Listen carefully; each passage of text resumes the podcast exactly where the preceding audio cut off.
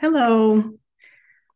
Welcome back to Some Prose and a Poem, the podcast where I talk about things I like to talk about in the world, along with a little poetry or prose. So, welcome back.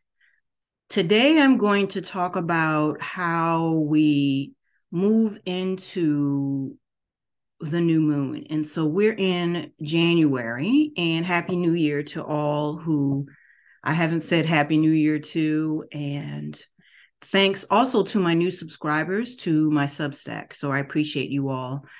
Um, so we're leaving a waning moon and going into the new moon on the 21st of January, uh, the new moon in Aquarius, where I believe that's a time of resetting, um, perhaps going back and looking at our intentions or if you do new year resolutions looking at the ones you've probably already broken already right? It's like three weeks into the new year often the resolutions fall short which there's no issue with that. There's no worries. Um, i personally don't set new year resolutions because i like to set intention and return to intention throughout the year.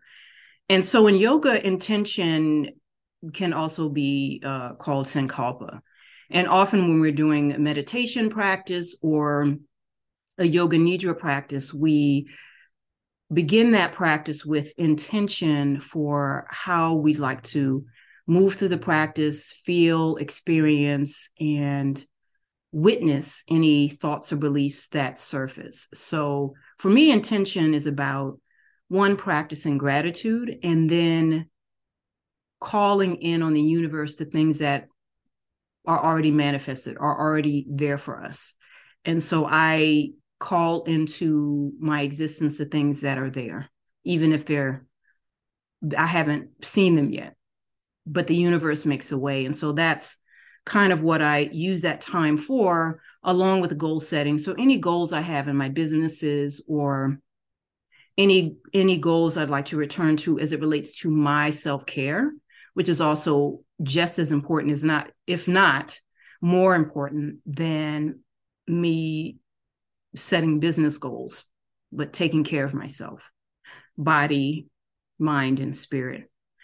And in this way i can harness energy. So that energy can be harnessed transmuted into what i need it to be for. So for me i want to invite regular daily movement in my life. That's a part of self care. So I have an asana or yoga practice. Asana means postures. Yoga includes so much more. And I know people use the term yoga and they mean the poses. Um, I'll be saying asana and breath work and meditation, which all fall under the umbrella of yoga, as well as sankalpas or intention.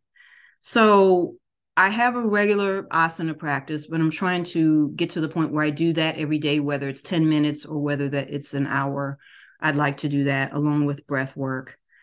Um, this is also the time for me because it's winter, right? And winter is a time of of rest, hibernation. But because we live in this kind of Western society, we have been programmed, brainwashed put into the matrix to believe that we need to be hustling, working, working and grinding more so. Oh, let's start the new year off. I'm going to get to this grind and I'm, you know, I don't know if it's my age. I'm in my 50s. I don't know if it's because I just don't want to do it anymore, even though I thoroughly enjoy the work that I'm doing in the wellness space and community. But I don't want to work that hard. I, have been saying I'm not going to work hard. I'm working smart. You know, so it's it it should be a flow. It should be simple but not easy necessarily, if that makes sense. And so I'm noticing if what my energy levels are. Is they're low energy, am I tired? Do I need to take time for introspection? As an introvert, sometimes I call myself an extroverted in, introvert. I need that time. I need time by myself. I love spending time by myself. And so, in this time of resetting, I want to talk about how you're resetting yourself, if if at all, and how you're doing that without linking the resetting or recharging to something to do. So often in in the space of the new year, people have challenges. Okay, new year, new challenge, new you, right? I don't I don't like that kind of language because you're you're always changing because your energy. So you're always going to be a new you. And it's your choice at any time to do that. And I believe so many New Year resolutions fail because everyone's doing the same thing. Everyone's hitting the gym.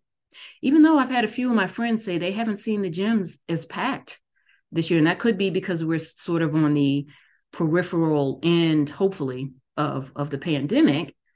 But I also think people are like, I don't want to do it anymore. I don't want to be in this kind of, I have to go to the gym and work out two hours a day. I could be just saying that to myself. Uh, right before the pandemic, I buckled down and got a gym membership. And I was okay with going and I wanted to go because of weights. Even though I have free weights in my home, I had an elliptical machine in my home, I have a rebounder. I like to be outside and walk. I, I said to myself, hey, maybe if I join the gym, I will do more weights. You know, I'm at the age where I want to build more muscle and continue to build more muscle. Well, we know what happened to that. I have not gone back to the gym, nor do I plan on it unless there's really something drawing me there. And I do I want to go to a gym that has a sauna and a pool. I know that about myself. So the gym that I was going to did not. It just had the equipment, the weights and the and the cardio stuff and maybe one or two classes. I want to go to a full spectrum gym if if I actually go back. And so this is part of taking care of myself. But what I wanted to do um, in the beginning of my discussion here, but I didn't, was read this poem from We'Moon. So I love We'Moon, and I actually have the We'Moon 2023 calendar book. And this poem is called Poem 22. This is the place where we don't we do not measure time in seconds. We measure time in lessons. The day you learn to tie your shoes, the day you learn to pray for your enemies, all this knowing and growth, the tree rings of my soul. The day we learn that this mere fragile body, electrified by a complex of light, is indeed as resilient as the earth who grows and dies and grows and grows and dies and dies and is born again and grows to see the sun rise again and again and again. The cyclic mass extension of hope longest, darkest nights, followed by afternoons broken open by laughter, a flame bent by the wind. This is the vibrant land of danger and bravery, where we can only ever discover that we are breathtaking, risk taking miracles, equipped with razor tipped faith and an insatiable appetite for growth and grace, whatever it takes. This is the place where we measure time in lessons. Every flesh wound a blessing, chaos compelling us towards a lasting order, fortified by wisdom and knowing where everything begins with forgiveness and ends in love for all, for for that all there that is all there is. This is where you will be born. This is where you will die. This is where you will be born. This is where you will learn to fly. And that is by Lyla June. She wrote that in 2018, but she starts with this is the place where we do not measure time in seconds, we measure time in lessons. We measure time in lessons, every flesh wound a blessing. Chaos compelling us toward a lasting order accepting the quote unquote good with a quote unquote bad, accepting what is with what is. And in taking care of ourselves, returning to this idea of goals and intention, we can examine our energy through this lens. we can examine how we are being programmed or in the matrix to hustle and grind as we notice when we're tired as we notice our thoughts feelings beliefs sensations and emotions while we're resetting while we are participating in society's hustle and grind culture.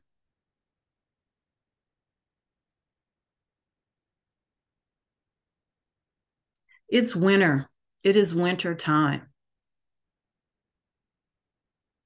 Nature tells us to relax, to sit back, to be still, to practice stillness, to practice going inward. This is a time for inner vision, introspection. And many of us have low energy because the holidays were crazy for us. We're running around buying gifts for people we don't even like. and making sure we send out holiday cards. I stopped doing that years ago. And I appreciate everyone who sent me a card and who continues to send me a card. But I, it's just not for me you know? I i want to send love to to people in different ways. And so when i think about taking care of myself during this time i am looking at consistently my energy levels not to not to recharge to do some work or to do something but to reset and then rest. And then allow the resting, allow the stillness and the restoration that I experience to transmute my energy.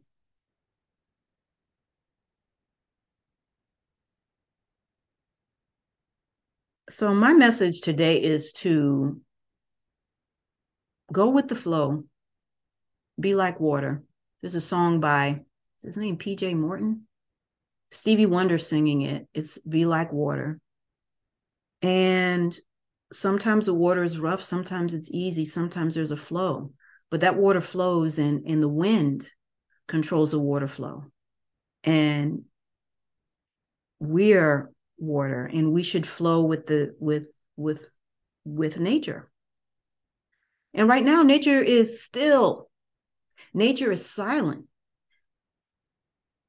I've been to a local refuge a couple of times during during this season and the quiet and stillness is it's been cold, it's been chilly, but the stillness of it and the quietness and maybe a squirrel or fox off in the distance rustling around in, in some leaves and branches, but the stillness is it's so nourishing and welcomed in my bones, I feel.